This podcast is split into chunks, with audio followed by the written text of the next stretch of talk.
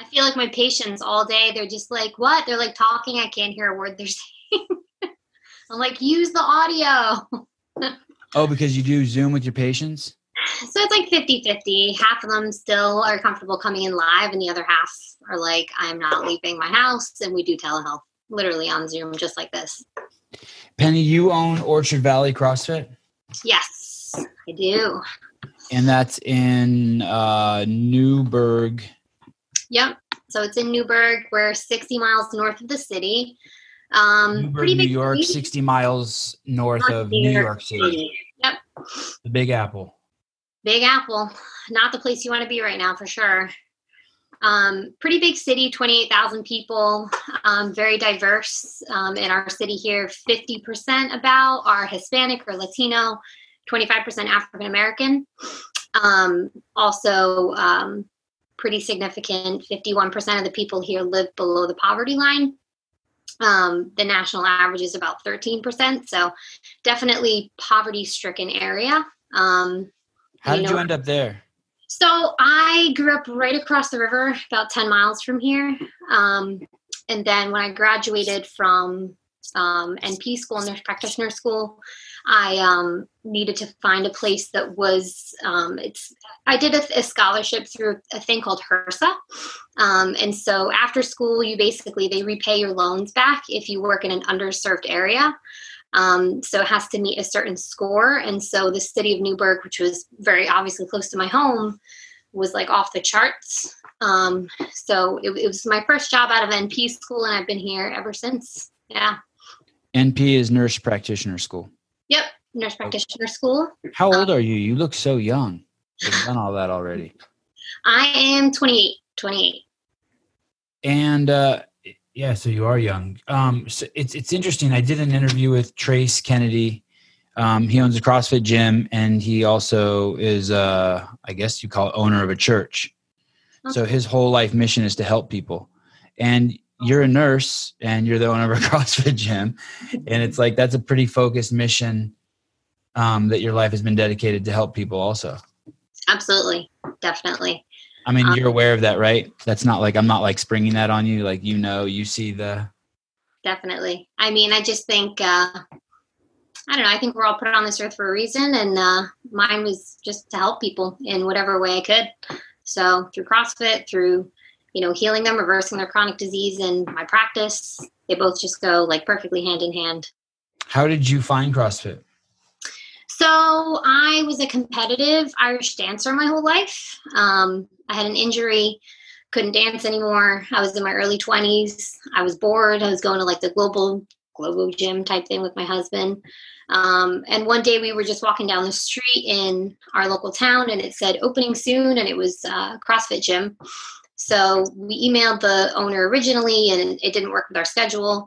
Then like six months later she followed up and was like hey do you want to do you want to still are you still interested? And we're like ah let's do it whatever. And we've been hooked ever since. So literally just we had never heard of it before. We were just walking down the street um, saw it on the window and i was like oh that looks interesting. So what, what year was that? How many years ago was that? Um, i've been doing it for six years now. Holy cow.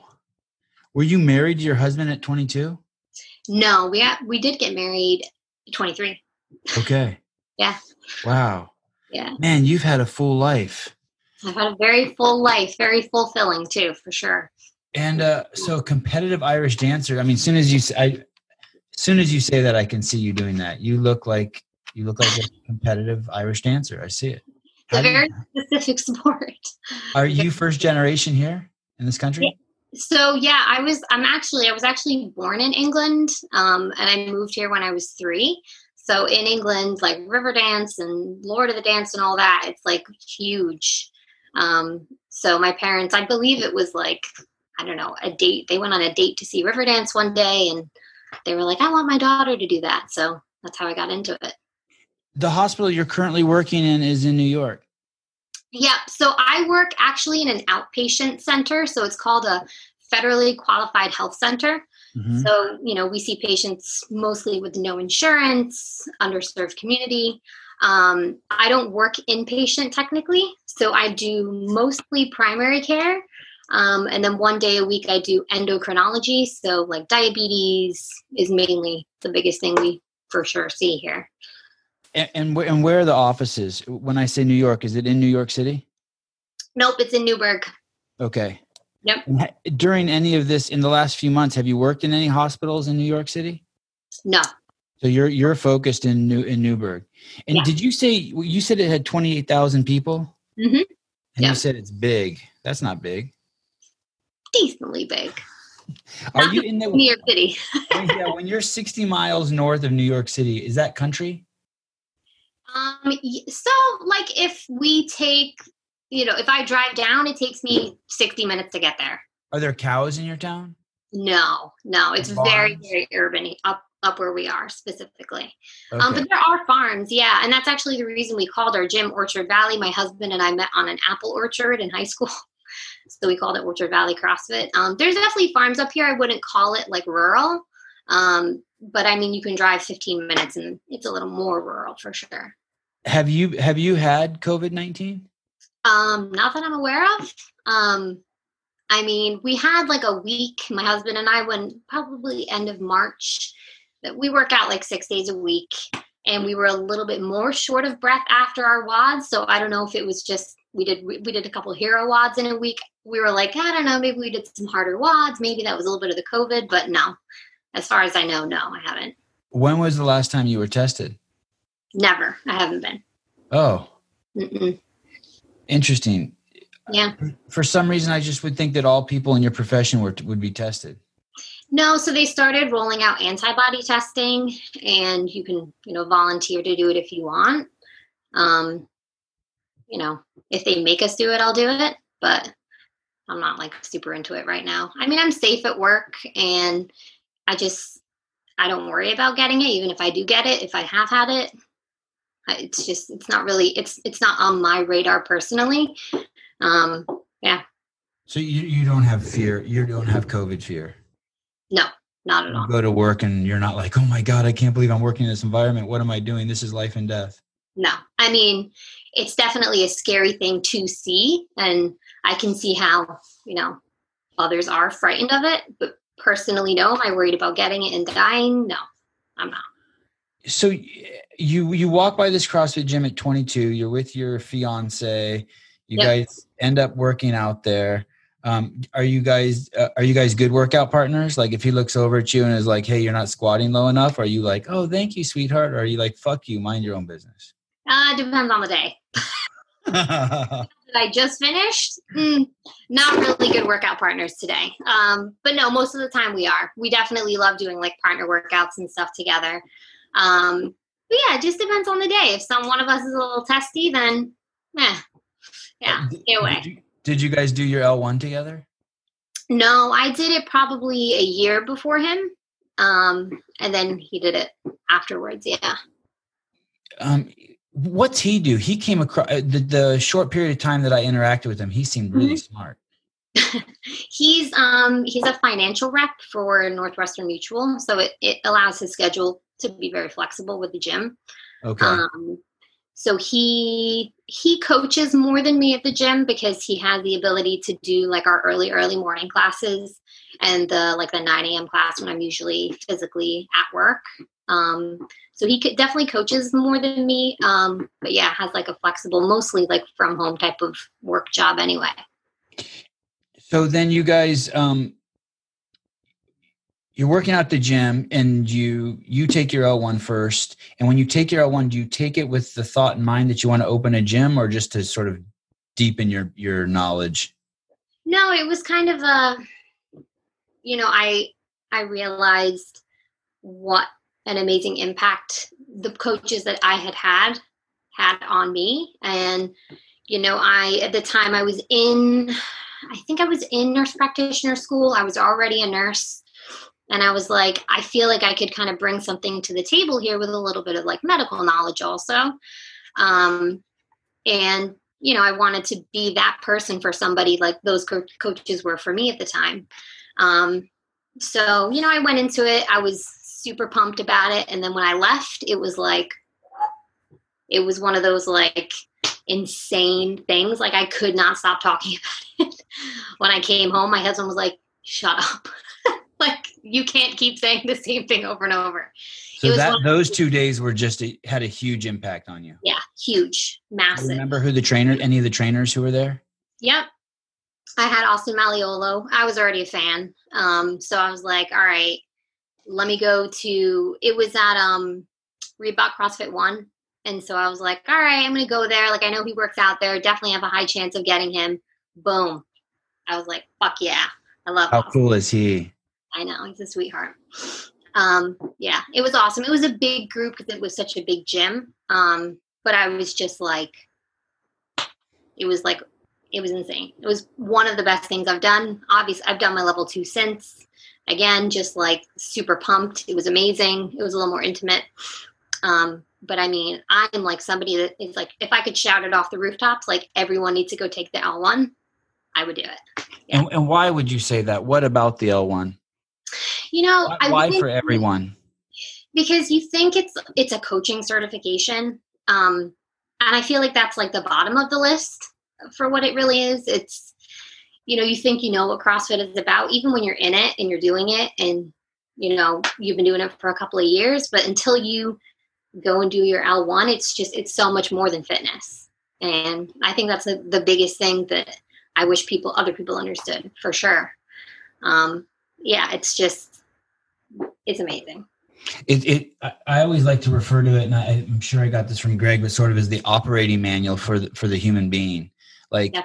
there isn't one, and Greg Glassman wrote it, and in two days you can take it. And some people are, it, it, it, it, it even transcends CrossFit. It's it's um you don't even have to do CrossFit after you take it. Just take it for two days, get all that stuff, right and it, it really is it will have a profound impact on you going back to austin malleolo he's one of those people you think he's cool when you see him on the internet mm-hmm. and he's 10 times even more charming and kind in person isn't he he really is he really is you know you're never sure you see these people you follow them on social media and this and yeah. that you're like yeah but he he truly is he's just a sweetheart and so knowledgeable and so impressive. You know, he just he he brings so much to the table. I, I was very very inspired by him for sure, specifically, for sure.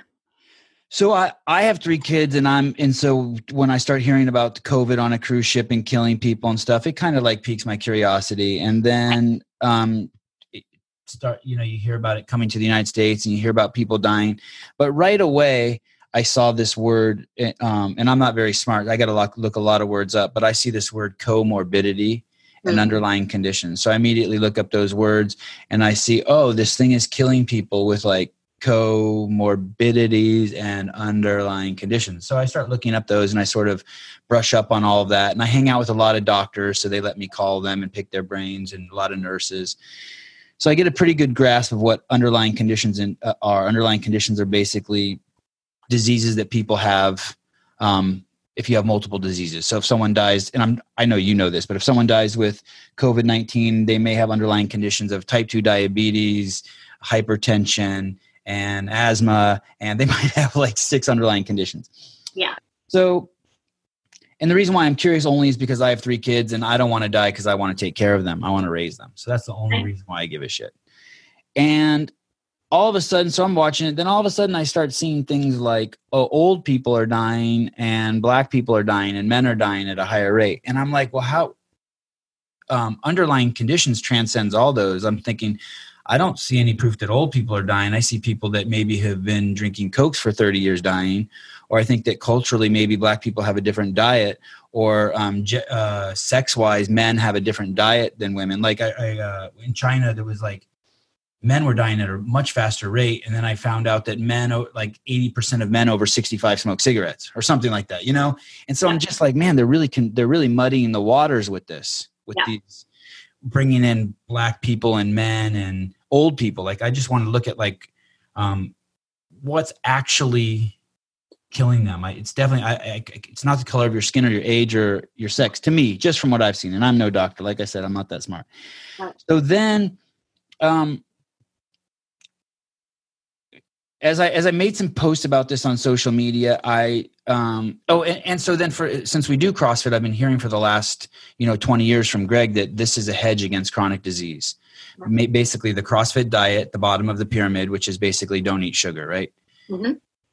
And and I'm seeing and I'm asking all my doctor and nurse friends, hey, so these most of these chronic diseases are caused by sugar, right? And they're like, not most of them. and I'm like, they're like all of them. And I'm like, okay. And Greg has always said, hey, as a fitness guy, I want to tell you that you can exercise away a bad diet, but you actually can't. And that actually eating will get you to the, you know, 80 yard line or 90 yard line. Right. So then I come across a post, I think it was on Orchard Valley CrossFit's Instagram, where you were drawing the comparison of stores that are open that sell Big Macs or cheeseburgers, what it was, and it was a beautiful glass of Coke, Yep. sparkling Coke, versus um, gyms that are being forced closed that actually give you a peer group that will um, support you in making the right nutritional decisions and will keep you moving. And why is this place closed that would help you fight COVID 19? Very frustrating. When I say fight it, I want to be clear to people not that you can't get it. Um, anyone can fall down the stairs, but if you're a CrossFitter and you follow the CrossFit protocol, you have a better chance of surviving falling down the stairs Absolutely. and you have a better chance of surviving COVID. So when I saw that, I got all excited and I reposted it. And that way, if anyone got mad at me, I could just blame you. And All right. I and I saw I don't know if you saw this, but then maybe I don't know 20 or 30 people within 24 hours reposted what I posted, which was pretty Okay, cool. well, So then I got to finally meet you and you're a nurse who's actually you're not just a CrossFit owner with the CrossFit bias. You actually are seeing both groups of people. You're you have experience with a super duper healthy cohort that Yeah. does CrossFit and how they're dealing with COVID 19. And then you work in a hospital where the sickest of the sick are coming in with COVID 19. Yeah. And I'm just like, oh my God, this is the perspective I want to hear. Yeah, it's like um it's almost like if you're at a doorway and you can see both sides of it, you know? It's it's very it's very interesting, it's very frustrating. Um you know, I mentioned when we were on that call, you know, I've been I've been telling people for the last 4 years the same patients and you know, until I'm blue in the face, you got to do this. You need to do this. You need to stop eating sugar. You need to stop eating carbohydrates. Like this is this is not going to get any better the way you're going. And then, you know, every day I go to work and notification, so and so died, COVID 19. So and so died, COVID 19. Patients on a ventilator for the last four weeks, poor prognosis, COVID 19. And it's like, it's insane. It's insane. Tell me what is a ventilator? Like where does it does it someone told me they cut a hole in your throat and shove it in there. Is that how does it work? Most it depends it depends like if it's an emergent situation non-emergent situation it totally depends basically it's just you can't breathe for yourself so you, you have a mechanical machine breathing for you And how does it push the air into you? Does so it push down your throat? Sometimes yeah so it, it depends but you know it's it's it's applying positive airway pressure. It's forcing your lungs to open and close expand collapse um because obviously the lungs are the thing here that is failing. It's the respiratory side of this. Um but an important point on all of these patients that have been dying i actually went through my last one month of patients all of my patients that i saw I didn't add up the whole number. I didn't get a chance, but like I have it all listed here. Not one of my patients since April 13th have not had an underlying condition. Not one. And these are, these are not just COVID follow up patients. Some of these are just routine follow ups, chronic care management, COVID follow ups, suspected COVID cases. Not one patient that I have seen in the last one month has had zero underlying conditions. So the takeaway from that is you work in an, un- an unhealthy community. Absolutely. That's the And only thing I can. people from age 18 to I think my oldest patient was 97 that I saw. Not one. Okay, so you and, and are we talking more than fifty people? Oh yeah. Absolutely. I see an average like if I work an 8-hour day, I see 25 patients usually. So, Okay, definitely a lot more than 50. so hundreds. We're talking hundreds. Hundreds. Yeah. Okay, and and why do you is that nor why do you see so many unhealthy people? Is that the city you live in? What what's going on? You know, the city we live in definitely is it's worse. You know, than the national average for sure. It, it's even worse than just our local county. Um, but you know, they're these people are poor. Um, they think diabetes is a normal way of life. It's not you know, if it's when, you know, my mom, my grandma, my grandma mom had diabetes, I'm going to get it. You know, I'm, I'm 28. It's about time. It's, it's, it's the perspective that this is something normal that, you know, when they're 67 and they're on dialysis and they're nearing the end of their life, it's like, well, I'm 67, you know, I'm dying from diabetes. And so did my three fathers before me, you know? Um, so it's that, but number one, it's, you know the mixture of this the culture of the types the type of food that they eat. Like i said more than half of the population here is um, hispanic. They eat a lot of rice a lot of tortillas um, a lot of soda. Um, so it's it's kind of a mix of the three. Poor the culture what they're eating. It's all kind of like a vicious cycle Oh man, I could take this so many ways. I have so many questions. So of these clients, so you're seeing, so in this last month, you're you're seeing people die. Absolutely. Yep. Patients okay. of mine that I've been seeing for four years, um, dying. Yeah. How do you process that? Is that like, have you cried a lot? Initially, in the first probably two weeks, yeah. I would come home, I was a wreck. Um, and it was really hard not having the gym because the gym for me is such an outlet because I mentioned like it balances everything out. You know, I see like this horrible end of the spectrum, but then I see all these people improving their lives right in front of me, you know, at the end of my day. So it was hard to not have that. And, you know, people that I care about. And I've been trying my very hardest to help, you know, just boom, dying. You know, previously they were they were kind of trudging along on a Vespa, slowly, slowly nearing their death. Diabetes isn't going to kill you in three days, it's going to kill you in 10, 15, 20 years. And then all of a sudden, it's like they got off their Vespa and got into a Lamborghini, boom, zero to 60 in like three seconds, you know? Um, so yeah, it was it's emotionally hard. I'm definitely a little more numb to it at this point, and you know, I'm kind of I've taken it, I've grieved, and now I'm just pissed. And, you know, I just, I'm being pretty ruthless with people. I'm going in and I'm like, are you scared? You should be. Like, you need to make a change today, like what you're going to eat for lunch, not maybe next week, June 1st, like when this all passes. No. Tell me, tell me, Penny, you, let's just say I'm 60 pounds overweight and I'm your friend. Tell mm-hmm. me what you would do if you were me. Give me the plan. Just your personal opinion. If you were my friend and you were 60 pounds overweight. I said, Penny, I'm scared. I'm going to die of COVID. What, do you, what should I do? I keep seeing all these obese people die. Yeah. I mean, the first thing I would do is, you know, try and talk to you about what you're eating. Like, let's sit down and let's, you know, I use MyFitnessPal, I track my macros. Let's just enter your day. And we actually did it with our friend the other day, and it was shocking. He was eating 400 grams of carbs a day, you know? Um, so I probably sit down, see what they're eating. Um, I try to keep it really simple. Like with my diabetic patients, they are zero carb. That's it. You know, I they're like, oh, but I went on the uh, American Diabetes Association. I'm like, no. The American Diabetes Association is telling you that you can have carbs every day.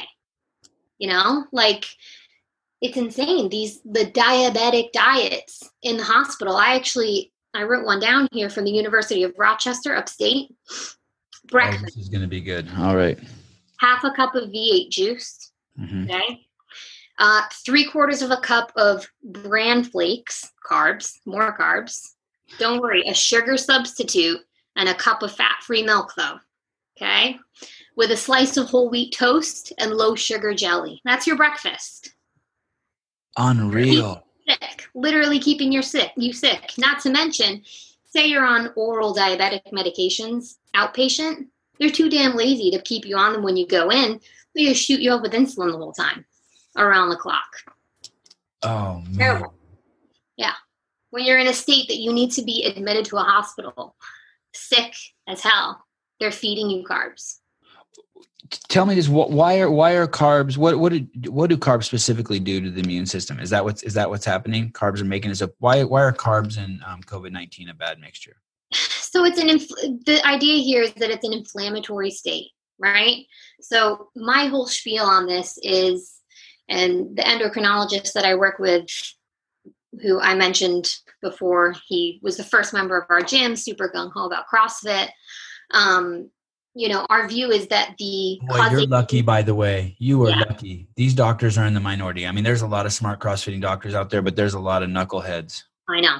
It's it's it's frustrating. And luckily, when I first met him, you know, like you would listen and you would be like, "You are nothing like anybody else. What you're telling me, it's not in the books it's not on the websites. You know, he's like, do not, you know, he'd get pamphlets from these drug reps or from, you know, diabetic companies straight in the trash. You know, like he's just like, fuck this. It's it's terrible. Um, so I was blessed that our paths crossed. We worked together for a year or so before then I opened the gym and he was like, hell yeah, I'm in there. Um, you know, but our belief is that the causation of this disease being so severe is insulin resistance. So, this is not a state that you want to be in. Okay. It's also why such a wide range of ages is affected by this, right? So, like the flu, it's not like the flu. You know, it's not just killing super old people or, or the very, very young, right? It's affecting everybody. You know, I've had patients that have been in the ICU in their late 20s, not without underlying conditions, right? Not, not just regular people in their late 20s. And what's something that affects the entire population, regardless, is insulin resistance, right? It can affect absolutely anybody. It can affect a 14 year old who's who weighs 200 pounds, who who grows up on fast food and four sodas a day, right? And Kool Aid, whatever. So, are type one diabetics? Uh, are, should they be scared? So no, I don't like definitely I'm glad you brought that up. You got to make the distinction here. Type 1, you know, born with it, it's it's not a disease of poor lifestyle. Of course, you know, eating a low carbohydrate diet would be beneficial to them for sure. Type 2 is a disease of poor lifestyle choices. That's it. You know, people think because their mom had type 2 diabetes, well that's why I got diabetes. I'm big boned and it's in my it runs in my family.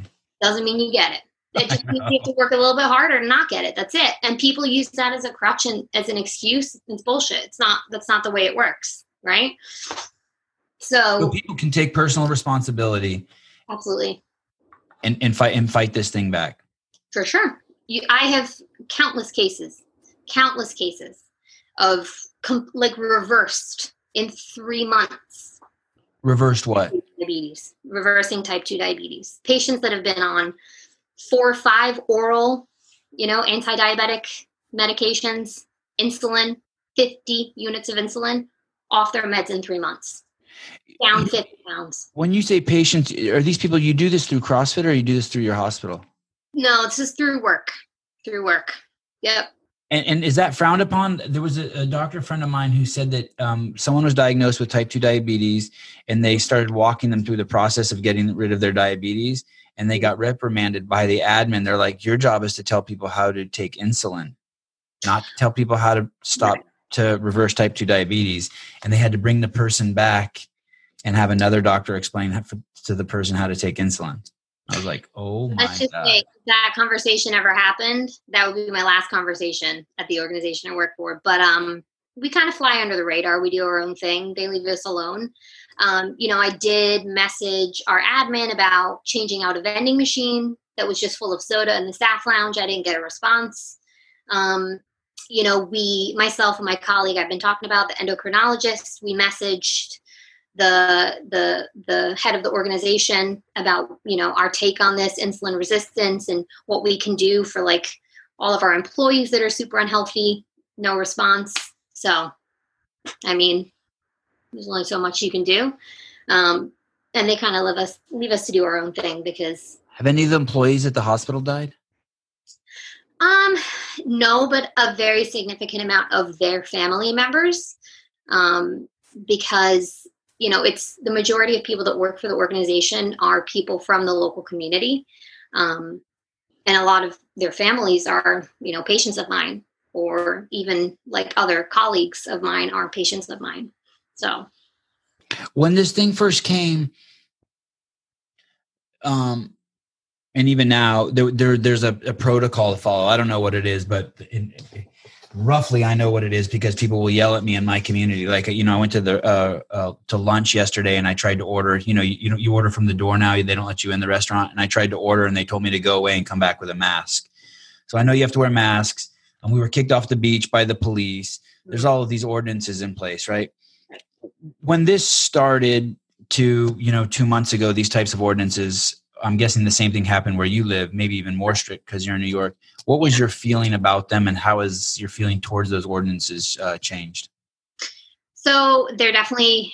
It sounds like maybe a little bit more strict here. Um, you can't even enter a store at all around here. I mean, the only things that are open right now are the grocery stores, liquor stores um, that you can walk into, and you can't even go inside them without a mask on. Um, yeah, that's the way it is here. I'm sorry, I didn't mean to misrepresent. But the restaurants, you can't go in. You have to order at the door now. Yeah, same thing. Like okay. if you walk up without a mask on, well, first of all, if you just walk down the street, like my husband and I walk, you know, there's sidewalks all over the city. If we walk down the sidewalk and someone's like 20 feet ahead, they're like going on the grass, like you're getting looks. Yeah, it's definitely, definitely not. Yeah, people will tell us in my in my town, "Hey, you should be wearing a mask," even if it's you're somewhere where you don't have to be. People right. will snap at you. They will definitely snap at you. Yeah. And yeah, I mean, my thing is this that you can't just sit and avoid. We have to make an effort to avoid having the profile of the person who dies from this disease, not just avoid the disease, which is all we're doing with social distancing, right? We're sitting at home, eating processed carbs more than ever, on our asses, just waiting for it to pass. It's not gonna. It's not going to. So we need to fix the profile that we have as a person. You want to you want to have the profile of the person like me or like you that is not is not going to die from this virus if if you get it, right? And, and it's kind so, of like we've come full circle what is because because they're muddying up that profile when they start i feel like they're muddying up the profile what's what's penny's profile like if you were to if you were to tell someone hey this this person you're concerned if this person looks like this you'd be mm-hmm. concerned if they got covid-19 what is that profile my biggest concern is number one type 2 diabetes number two you're hypertensive meaning you have high blood pressure um, and number three you're obese um, I don't Can you fix all those. Can you fix those profiles? Absolutely. 100%. I fix them. I wish I could say every day, but every week for sure. Absolutely. And those yeah. are all and those are all caused type 2 diabetes, hypertension, obesity, those are all caused self-inflicted. Yeah, the majority of cases, the very very large majority of cases. The only one that might fall out of the range is hypertension. Um, you know, some of them are not and do have a genetic component, but definitely type 2 diabetes definitely obesity 100% and and i guess that's the tragedy even more so than the deaths. It's not it's the fact that these people could it didn't have to happen to them. No. They didn't have to depend on a mask or hand sanitizer or a ventilator. They they could have they could have helped themselves if they got the right information. What do you say to people? I get a lot i got a lot of comments about um, people not having the ability to fix their situation because of their um, socioeconomic status. Mm-hmm. Not, not necessarily their ignorance, but their inability to. I mean, I know we know there's a lot of ignorant people out there. I mean, a ton, right? But um, what about people who who use the excuse that I just can't get good food? That's not true. Um, I can speak for where I live. I can't speak for the rest of the country. Um, but I live in a very poor area. We're one of the worst cities in the United States. And I have patients that are undocumented immigrants, work in factories, making next to nothing, reversing their diabetes and losing 50 to 100 pounds. So if they can do it, doing that. you can do it. Anybody can do it. And I have actually because I actually used to get a lot of pushback from my patients saying, yeah, maybe you can afford that, you know, and you can do this and you can afford a gym membership. So I said, you know what, I'm sick of this. And I sat down and I did breakfast, lunch, breakfast, lunch, and dinner. Nothing crazy at local fast food restaurants. We have a McDonald's on our main main street here, Panera, all that kind of stuff. Um, and then I sat down and I did meats and green vegetables, all three meals, eggs for breakfast, right? Turkey bacon, salad with some broccoli and steak and whatnot. 35% cheaper to eat the way I'm telling you to eat. And I went to the store directly, it's called Save a Lot, directly across the street from where I work. Then most of my patients walk to their appointments, could walk right to that same grocery store. So I said no. And I handed out to them. Buy this. This is how much it's going to cost versus eating fast food all day. If that's what you're saying is the cheap option for you. And and even if you were to, even if you were to do the fast food, there's ways, right? You drink water, yeah. you don't get the milkshake, you don't get the Coke.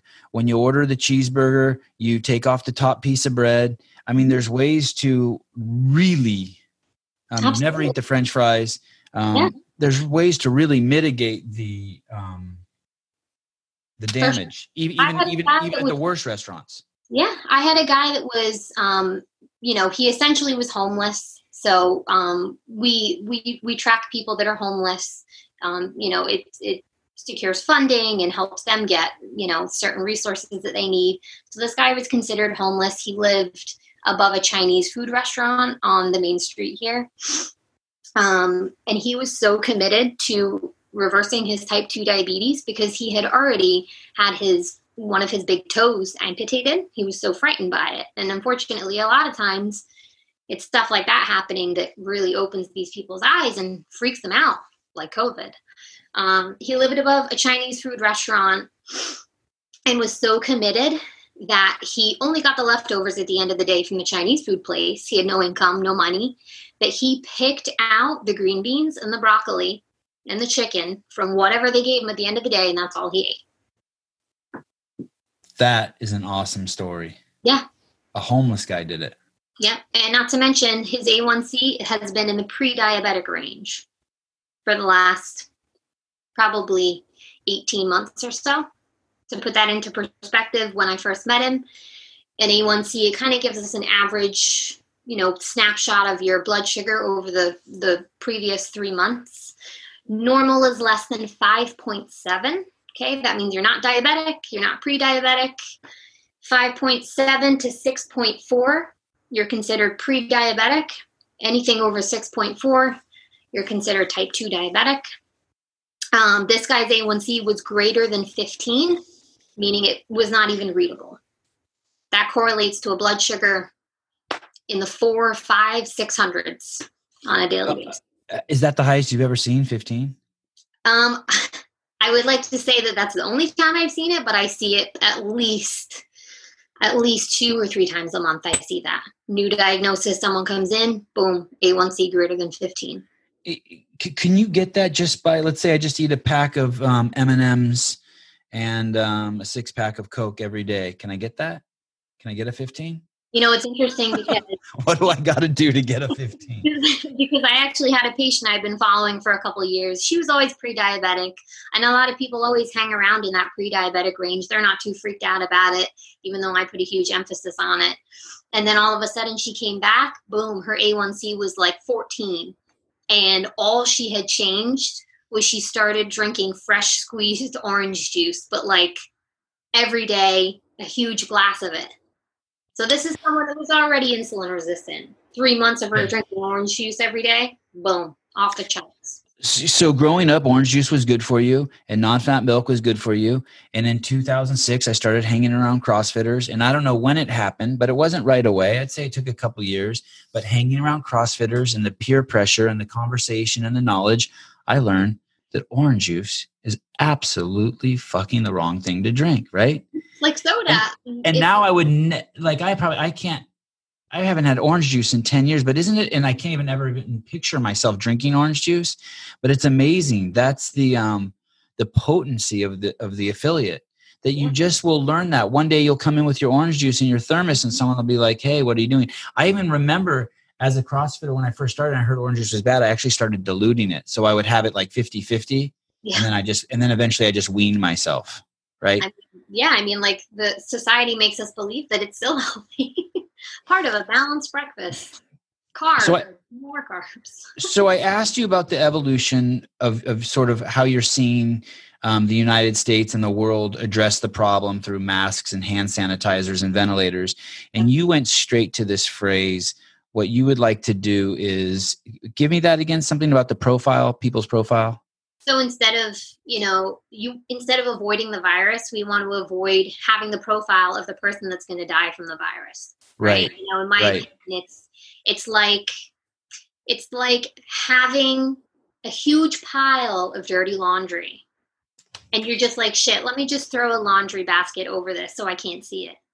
Just because you can't see the dirty laundry doesn't mean it's not there. Sooner or later, you're gonna have to lift up the basket, see the laundry, and just fucking do it. Or you're gonna end up walking around butt ass naked. Or in this case, dead. and wh- how long did it take you to come to that like for the first week like when when the deaths were coming like what did you see do you can you can you take me back two months and tell me how you you you came to that? And and was there any pushback around people like like this was callous of you?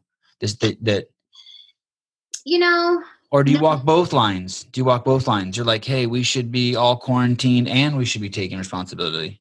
Initially uh, you know it's it's like fear of the unknown. You know we, we didn't know right away. We didn't see the trends right away. You know i had an inkling that this of course this disease was going to affect the weak more um, but we didn't know that for sure and then you know it doesn't take long when something like this happens to really realize i'd say it probably probably took two to three weeks for me to realize like this is not just affecting the average joe and when i say affecting i mean putting you in the ICU or killing you, you know? So initially I was definitely hesitant because I didn't know. I didn't have enough information about it. We still don't have a lot of information, but I have enough information to make the conclusions that I make now about it for sure. You know, I, I looked um, this morning, I believe, in, I think it was, I don't want to misquote the numbers, it was something like 22,000 deaths we'd had in New York State. Um, and 89.9% of them had an underlying condition or comorbid condition, which to me sounds pretty low. Um, you don't believe it do you no, I think it's 100%. And other countries have said it's 99%. Um, the So- very the very first person who died in the United States, they they you know it changed recently. A couple weeks ago, they it changed. It was a woman who died on February sixth in um, in the Bay Area, and CNN reported that she was um, seemingly healthy, and they put a picture of her, and it was just her head. Yeah. And they said she was 57 years old. I'm like, man, she doesn't look 57 years old. So I kept, I Googled her name and I found another article and it had a more recent picture of her and it was a full body shot mhm. and um it, it was she was obese she was obviously obese she had those arms that were you know as big as my thighs Yeah. and she and, it, and she didn't look anything like the picture cnn posted now i'm not saying cnn did that on um, Right. on purpose to mislead us Yeah. but it is it is frustrating because i do hear people say oh healthy people get this or kids are dying from this and it Mhm. seems like whenever i look into it um, i can see oh no you know like I, I saw a kid died in jakarta who was healthy and then i looked and the kid was already on his deathbed with dengue fever and Yeah. they actually didn't test him for covid they're just assuming it's covid i mean so there's always these That's the other thing is that all these deaths recently, they're just labeling them COVID, COVID, COVID, COVID, everything. Why are they doing that i don't understand this this is just causing people to come up with conspiracy theories and like the government's trying to control you like what's the real reason I, I mean, it's like it- it's like 98 year old people dying COVID. No, they died because they were 98. Like, right Eh, have you ever seen anything like this working in the hospital? I mean, they kind of do that with the flu, though, don't they? I mean, so they the CDC says thirty thousand to 60,000 people died of the flu, and you're like, wow, that's a kind of a weird range. And then as you dig into it, you realize, oh, if you come in there with flu-like symptoms and you die, they just you get to go in that bucket. So it's not new. It's not just for the COVID, right? No, it's not. It's not just for the COVID. Yeah. but I mean, I can only speak for my own practice, and I have gone back. Um, all the patients that have succumbed to it that I've seen, every single one had not just one, probably three or four comorbid conditions. Man. Yeah, absolutely. Do you think any of those people, this is a, just a huge speculation, um, yeah. and I apologize for putting this on you. Don't feel like you have to answer this. Do you think any of those people who knew what they could have done to save themselves? Or do you think that it was just all ignorance? Uh, no, I think they know. Really?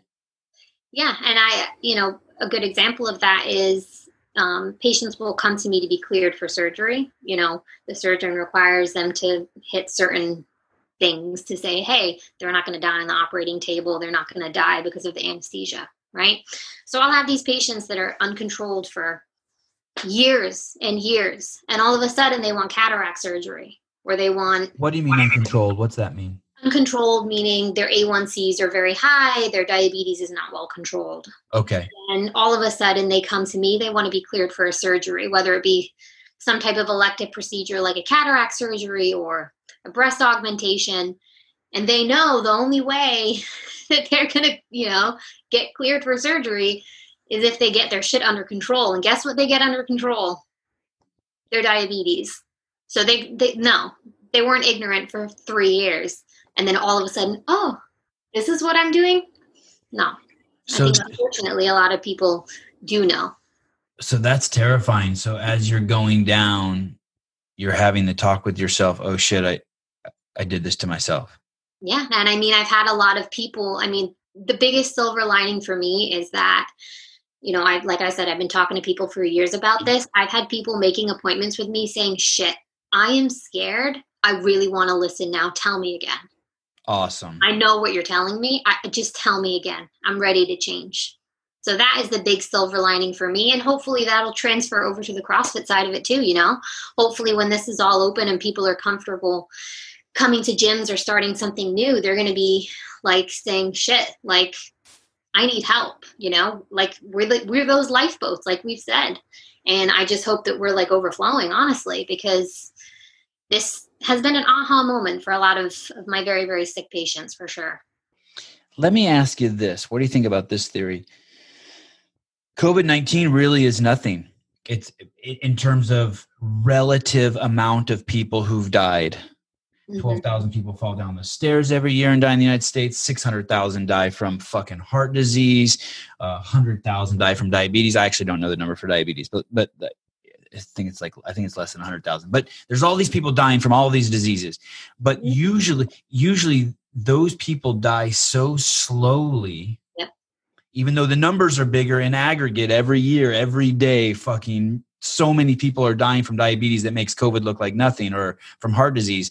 But the fact is that COVID does it so quickly that's scaring people. That it scares the shit out of people. Even though really relative, it's not that no. we have monsters out there that are just plucking humans by the by the huge and numbers torturing them, torturing them you know they're losing their toes and their feet and their vision and the ability to get an erection and heart disease and who knows what like it's like a slow painful death and I don't know why it does not scare people more than it does. It should. It's it's horrible. I'm oh. glad you said erection. No show would be complete without the word erection being said in it. True. And that's another thing. People are like, I can't get it up. I need Viagra. I'm like, no, you need to fix your A1C. right. Yeah. My my neighbor here at my house, um, they have a totally different take on what's going on I live in Santa Cruz, California. My neighbor's terrified, and he used to always come over and talk to me, and we were buddy buddy, and blah blah blah.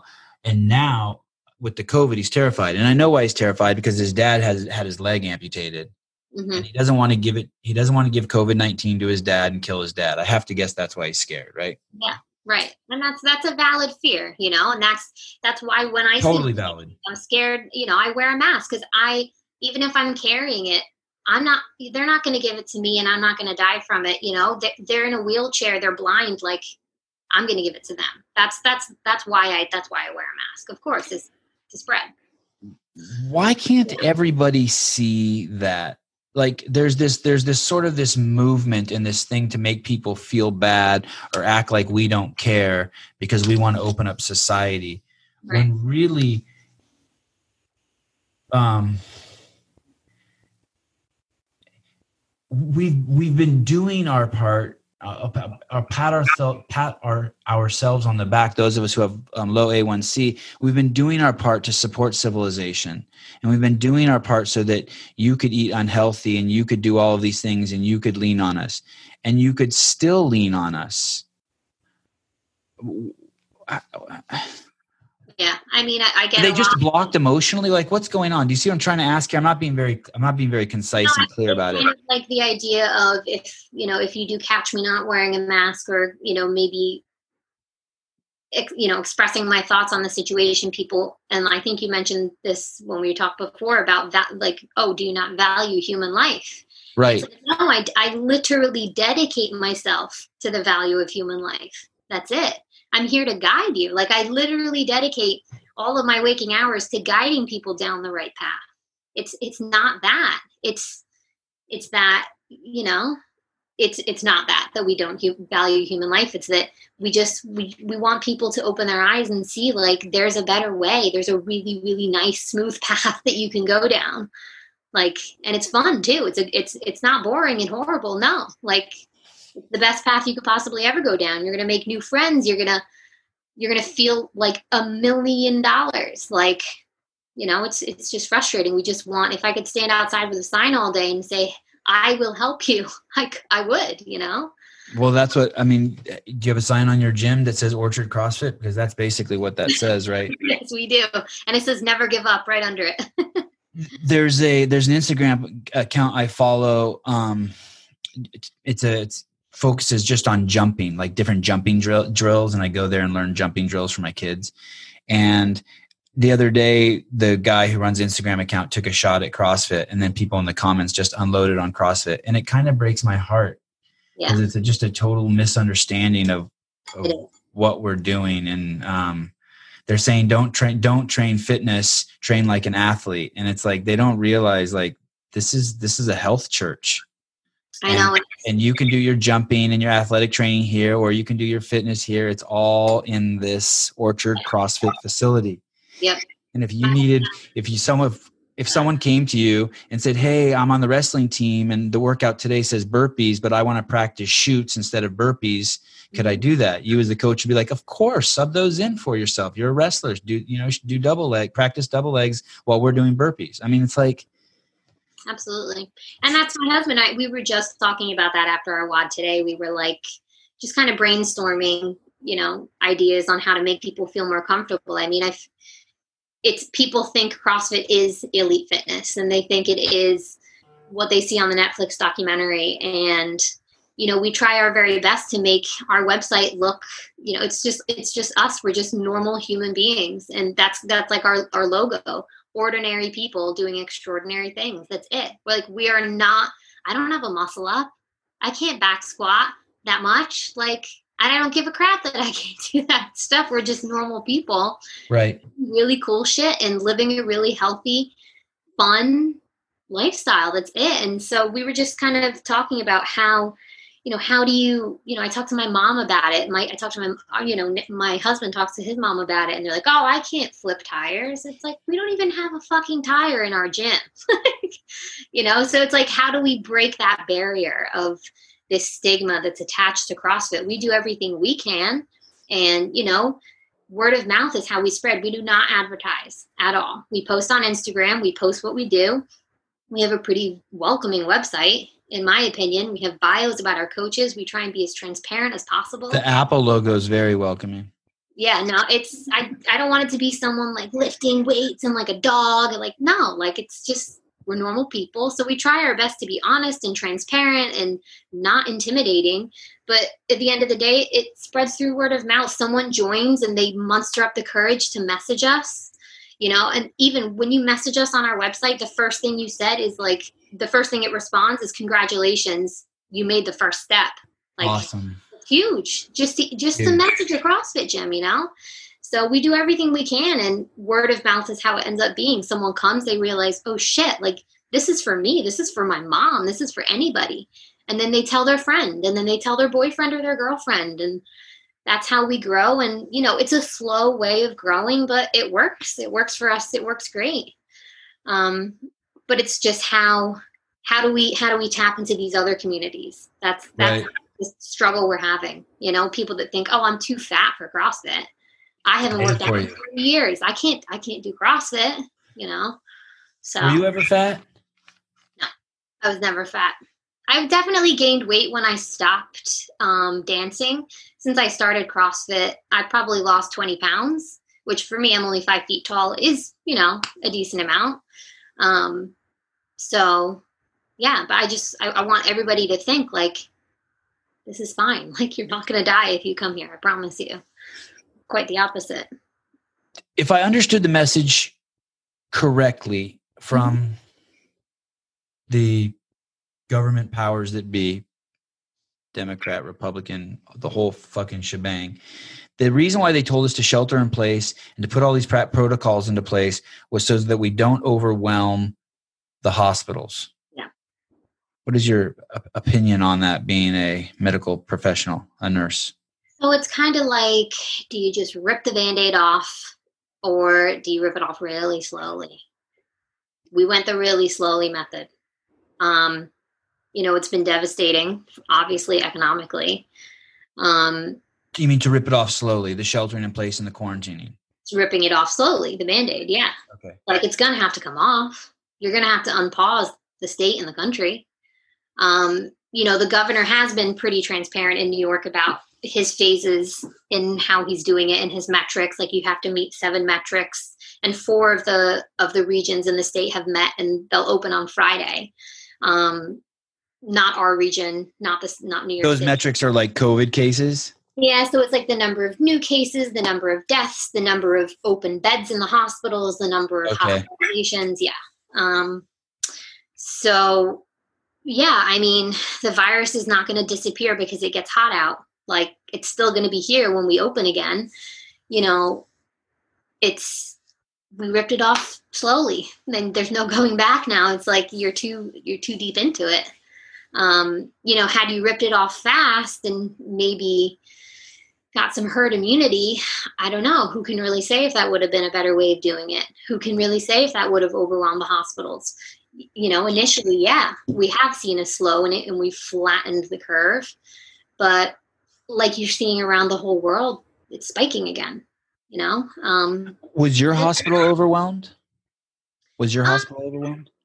So, yes, all of the local hospitals were definitely overwhelmed, but I think planned really well. They had good protocols in place. You know, all the elective surgeries had been canceled. Um, you know, they turned other units into makeshift intensive care units. Um, so yes and no, yes and no, for sure. The new there was there was some there was some um, footage that CNN did early on and it showed them going through a hospital and they were blurring out all the people's faces and the doctor was wearing the GoPro or whatever. Mm-hmm. And I noticed that not only were all the patients obese, but all the people working in the hospital were also obese. And then I also, I, I and the reason why I had asked you earlier if anyone in, who you worked with died is because if I, I don't want to misquote, but John Ioannidis out of Stanford, who's a who's a researcher, he had said that I, th- I think it was even stronger than what I'm saying, but he had concerns about bringing people to the hospitals because none of the first responders or the caregivers were going to have a vaccine. And so what was going to happen is they were going to get it and then they were going to leave. And then that's when it was really going to explode. Basically, these people who are supposed to be helping the situation are going to end up being the biggest spreaders of it. Do you have right. an, an opinion on that theory and yeah i i totally agree i mean i don't want to throw people under the bus but um you know i work directly with let's say i work directly with seven physicians more than half of them are over overweight, more than overweight. Um, I've always been someone who practices what I preach. If I sit down and I'm 250 pounds and I'm telling you that I'm grilling you about your diet, why the fuck should you listen to me? Right? I mean, do I, I wouldn't even feel comfortable grilling someone about their diet. If like I, I wouldn't tell someone facial hair is horrible. Yeah. Even though I think it is. so yeah, I mean, absolutely a lot of physicians and nurse practitioners and are they scared? I'm a doctor who's 100 pounds overweight. Am I terrified of COVID 19? The one that I work with, yes, is, and actually refuses to see any sick patients in person. Have you invited him to the CrossFit gym or heard of the CrossFit gym? No. Oh. Why? Why? Why not? Um, you know what? I'm going to do it now. I'm okay. going to do it now. I mean, you owe it. No particular reason. yeah. Just how about this? Um, when I first started working at the place I was working at, I used to eat these things called Ice Age meals. They're like, yep, I know them. I know them. Meals, yep. great. They yep. fit my macros, you know, whatever. Um, and you know, I'm kind of boring. I just liked the plain ones, nothing fancy. Microwave them, eat them with my water or my seltzer every day. People used to shit on me in the break room because you're skinny. Why are you eating like that? Like, lighten up. like, oh, CrossFit, this. Yeah. It's almost like reverse bullying. Oh, it totally is. Yeah. Um, the new norm, unfortunately, is um, 50 pounds overweight. Absolutely. That's we, the that's the baseline. Right. We are abnormal in you know lifting a barbell and running by choice and eating counting our macros like that's not normal most people don't even know what the word macro means is as much right as much as you want to say that it's just normal people in the gym uh, when i do the open i'm i rank really really really really low mm-hmm. um, in my age group even but yeah. if i go out in public like and i'm i'm, I'm out of my non CrossFit friends, I've got to be the fittest. And when I go out in public, like if I go into Safeway, yeah. I'm I'm like I'm like a, a, like a man amongst boys. Yeah, it's crazy. Like you, you're a weirdo if you're carrying two two boxes of waters. Right. But like for me, it's like that's that's nothing. But for a CrossFitter, I'm still like I should be carrying twelve. I mean the there was actually a pretty staggering statistic that I came up. I think it was in the New York Times, a New York Times opinion piece recently, that only 12% of Americans over the age of 20 do not have diabetes, pre-diabetes, oh. high blood pressure, or high cholesterol. I'm going to see if I can repeat that. only 12% of the people over 20 years old in the United States are without pre-diabetes. I saw. I want. I'm going to say his name wrong. I'm going to butcher it, but I follow this doctor out of the UK, Asim Malhorta okay. on Instagram, and he said that 83% of all the people. Once again, please bear with me if this isn't exactly right, but I'm damn close. 83% of the people in the United States and the UK are metabolically deranged. So I just wanted to make, and I, I, you know, I hear that term a lot in my circles, but I just wanted to like be like, okay, what does that mean, metabolically deranged? And for, for people out there, my understanding of that means that when your your metabolic capacity is your ability to take the food that you eat and efficiently uh, efficiently burn it into useful energy. And when you're metabolically deranged, the food you're eating is not being burned efficiently and you're not using it efficiently. And that comes from just eating shitty food. Right. So, this- so people people DM me and they're like, Are you saying no sugar? I'm like, I'm saying no sugar the way I'm saying don't put peanut butter in your gas tank. They're like, well, but so and so says a little bit's okay. No, a little bit's not okay. So you're telling me you don't eat sugar? No, I'm not saying that. Yeah. I do eat some sugar. Mm-hmm. I, I, but I don't eat, but I like it's not like when I was 16 years old where I have ice cream every night. Like I'll have ice cream once in every six months, if yeah. that. Yeah. And it's really tough for people to get their head wrapped around. Yeah, it is. It is. I mean, that that specific statistic, um, the conditions they said, I believe it was the waist circumference. Um, it took into account that they have, you know, under an optimal waist circumference, right? They're fasting glucose of less than 100, which is normal. That's what we want. A hemoglobin A1C, which is the number I've been talking about, less than 5.7. So you're not pre diabetic or diabetic. And a blood pressure of less than 120 over 80. which is normal, and triglycerides less than 150, and bad cholesterol below a certain level also. And they're not taking any related medication. So that doesn't mean you can't fall into that 12% of healthy people if you're a controlled diabetic. No, you're still in the other. You're still in the other part. You're so still in, you're in the he- you're in the you're unhealthy in, part. Yep, yep. Because okay. you're on you're on medication to control those metabolic conditions, right? right? You're not healthy without them. If you didn't take them, your sugar would be high and your blood pressure would be high. So yeah. you you own a business, a small mm-hmm. business. Yep. Um, it needs to open up to stay in business, and yet you also um, work in a hospital. And so, where I was going earlier is that the reason why we shut the country down um, was to protect our hospitals and our first responders and our caregivers. Mm-hmm. So, you're kind of in a you're in a weird spot, right? Yeah.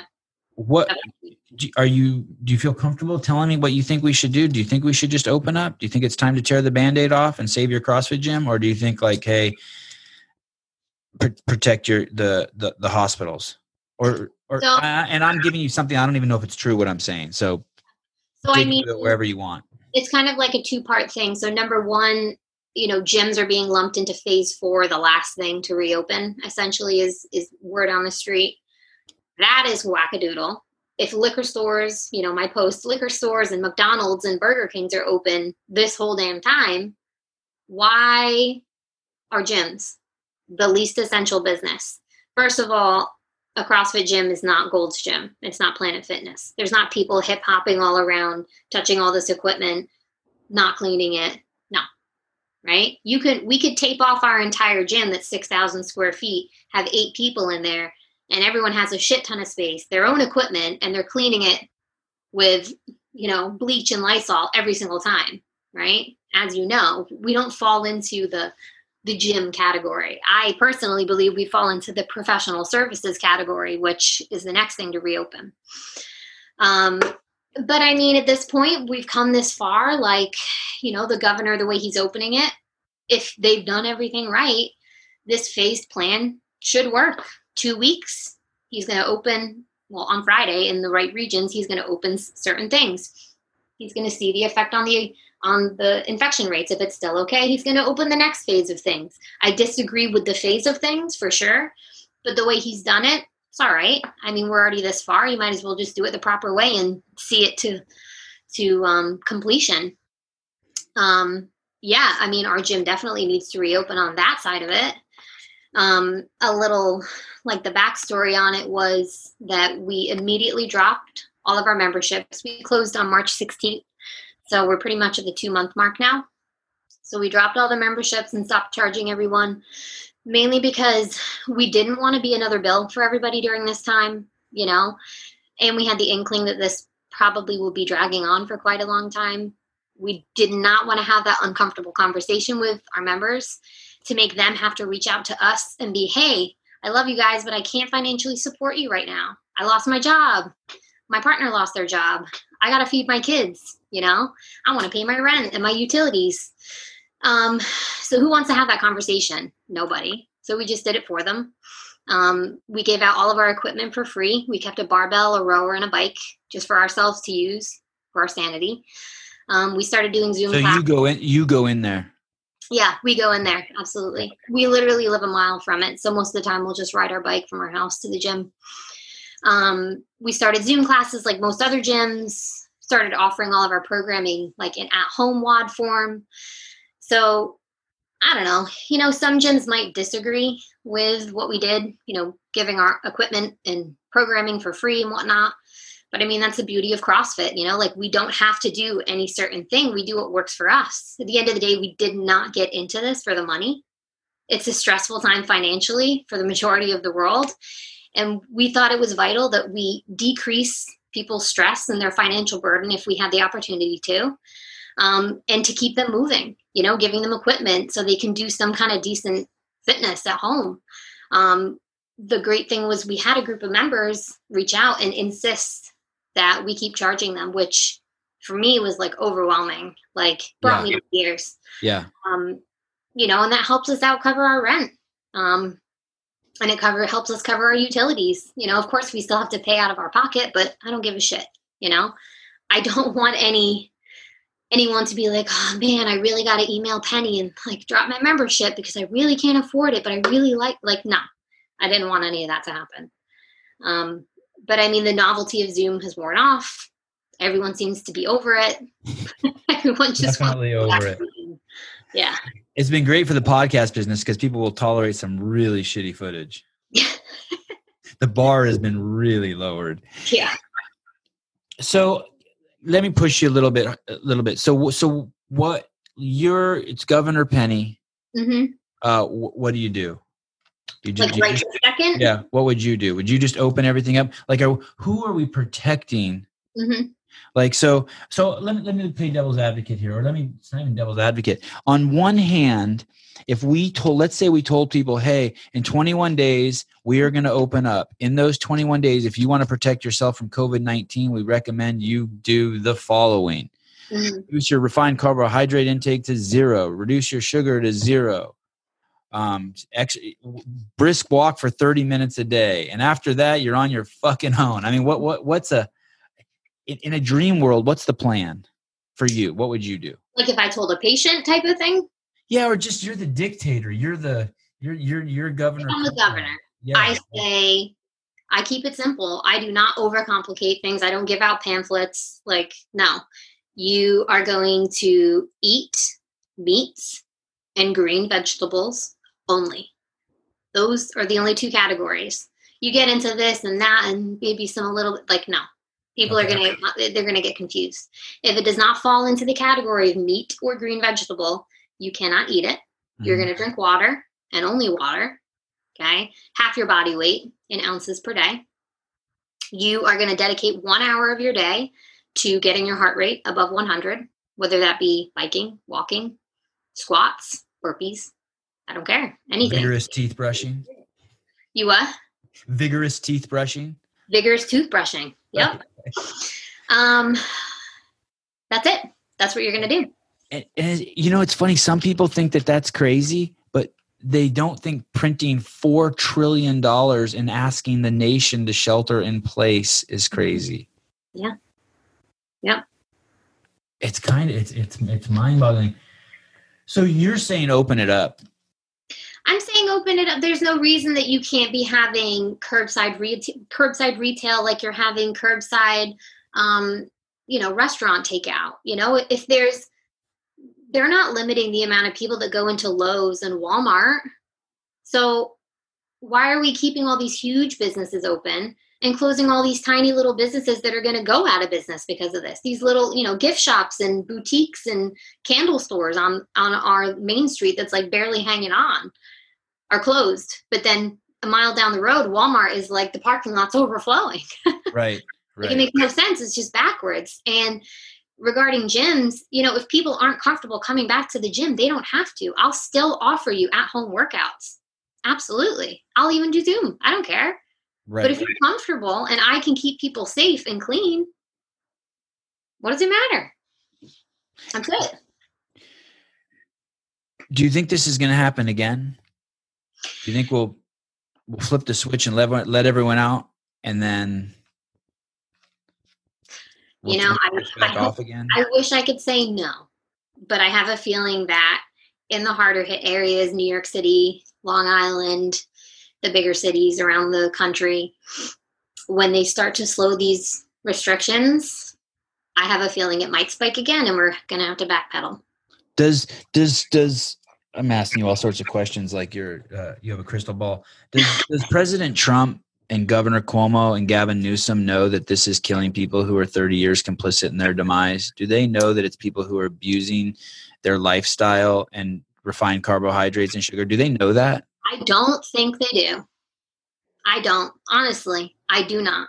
They are not in the medical profession. I mean, if you just listen to I mean, if you just. Does Fauci know it? Like this, how come like they're spending so much time talking about PPEs? You would think that you could reduce that by eighty percent and ramp and take that time to talk about true life saving measures, right? Diet. Right. Absolutely. Does he know it? Do you think Fauci knows it? I mean, he runs six you know, miles a day or something. Right. But I mean, I've just met so many doctors that just don't believe in what I believe in that, you know, it leads me to think no, honestly. They think, oh, your your your A1C is this. Okay, here's your two meds. Have a nice day. See you in three months. Not even a conversation. So many patients have come into my office and said, "Do you know what diabetes is?" No, my mom had it. They've been diabetic for five years, and finally, their primary will refer them to me for endocrine. No one has explained to them what it even is, what a normal blood sugar is, why this happened. You know, they don't have time. They're too excited that Top Gun 2 is coming out this summer. Yeah, that. and they're getting, you know, these lunches catered by these drug rep companies. Like they're more worried about, ooh, what's uh what's Lilly bringing in today for lunch? do, do you um do you ever get um do the doctors ever uh, I think the term is big dick you, like try to like like, hey, you don't know you're a nurse? Um so like we, some have like other other specialists have not my direct colleagues no and my colleague the endocrinologist i was talking about absolutely not he has the utmost respect for me and what i do um you know it's happened for sure it's happened but most of the time no it's amazing what you're doing. It's uh, God. I was just, I was thinking how lucky the patients are who come across your path. They are so lucky. Has anyone in your gym gotten the COVID? Um, only one case that I'm aware of. Only one. And how did they do? Mild symptoms. Said she was sick for a couple of days. That was it. Is your community torn 50 50 like I'm hearing so many of the affiliates are? Half your members are like, you'll be negligent if you open up, and the other half are like, geez, what are you doing? You're hurting us by staying closed. Yeah, I would say, I would say, yeah, probably pretty torn. I would say more are about opening. They're they're more gung ho for opening. More are than are not. Um, but I mean, that's that's that's life. Like you can't please everybody. Um, you know, everybody knows that our intentions are good. Absolutely, and knows that if they say, "Hey, like I'm not comfortable coming back yet," I I respect that absolutely. You know, maybe they live with an elderly parent or they live with a child with some chronic condition like they know that we respect that. They know that like I have a medically sound mind about this. But I would say that they they're definitely split for sure. I think that'll be a lot of gyms though. My last question to you and yeah. I'm asking you to do a lot of uh, like crystal ball gazing. I apologize. I'm a gypsy. Um, does everyone come around at one point? Like, like even in the beginning, if I was, you know, if the first week I was like, yeah, we should be wearing masks to protect each other from the disease, and then you know, I quickly realized as soon as you see the statistics come out of China, you're like, wait a second, this thing's not killing healthy people. Um, mm-hmm. does everyone come around eventually? Does everyone realize that that we that we never had the honest discussion with the damage being done to civilization by the close down versus the lives we're saving. Like does does everyone eventually become honest and have the conversation or no? Does I this end up i really hope so. Yeah i mean i would say it's been encouraging to see the amount of people that have come around patients and not patients you know? It's been really encouraging and i'm gonna i'm gonna capitalize on that to help them improve their lives after this. Um, but no i mean they're not gonna not everybody and that's okay i mean that that's that's life. Yeah but hopefully, hopefully. there was a there was a there was a sign up in a gym i got it, it was reagan dooley's gym and i cannot remember the name of it and it was in phoenix it was a crossfit gym and they put on the sign above their gym we cure type 2 diabetes. So i was just talking to my husband about this so I um I like to paint. So and like I painted a mural on in our gym on the outside of the gym, and I'm gonna paint a huge sign: type two diabetes, hypertension, obesity, and just arrows pointing inside the gym. Like you can fix your because it's not us. We're guiding you. That's right, it. right. Oh, of course. Right. Right. So you know, I'm I'm gonna make that sign. That's my next quarantine project. can sure. you can you put on there also? Um, we can protect you from COVID. So that's the other thing. I have no shame in after this saying, Did you fear death from COVID 19?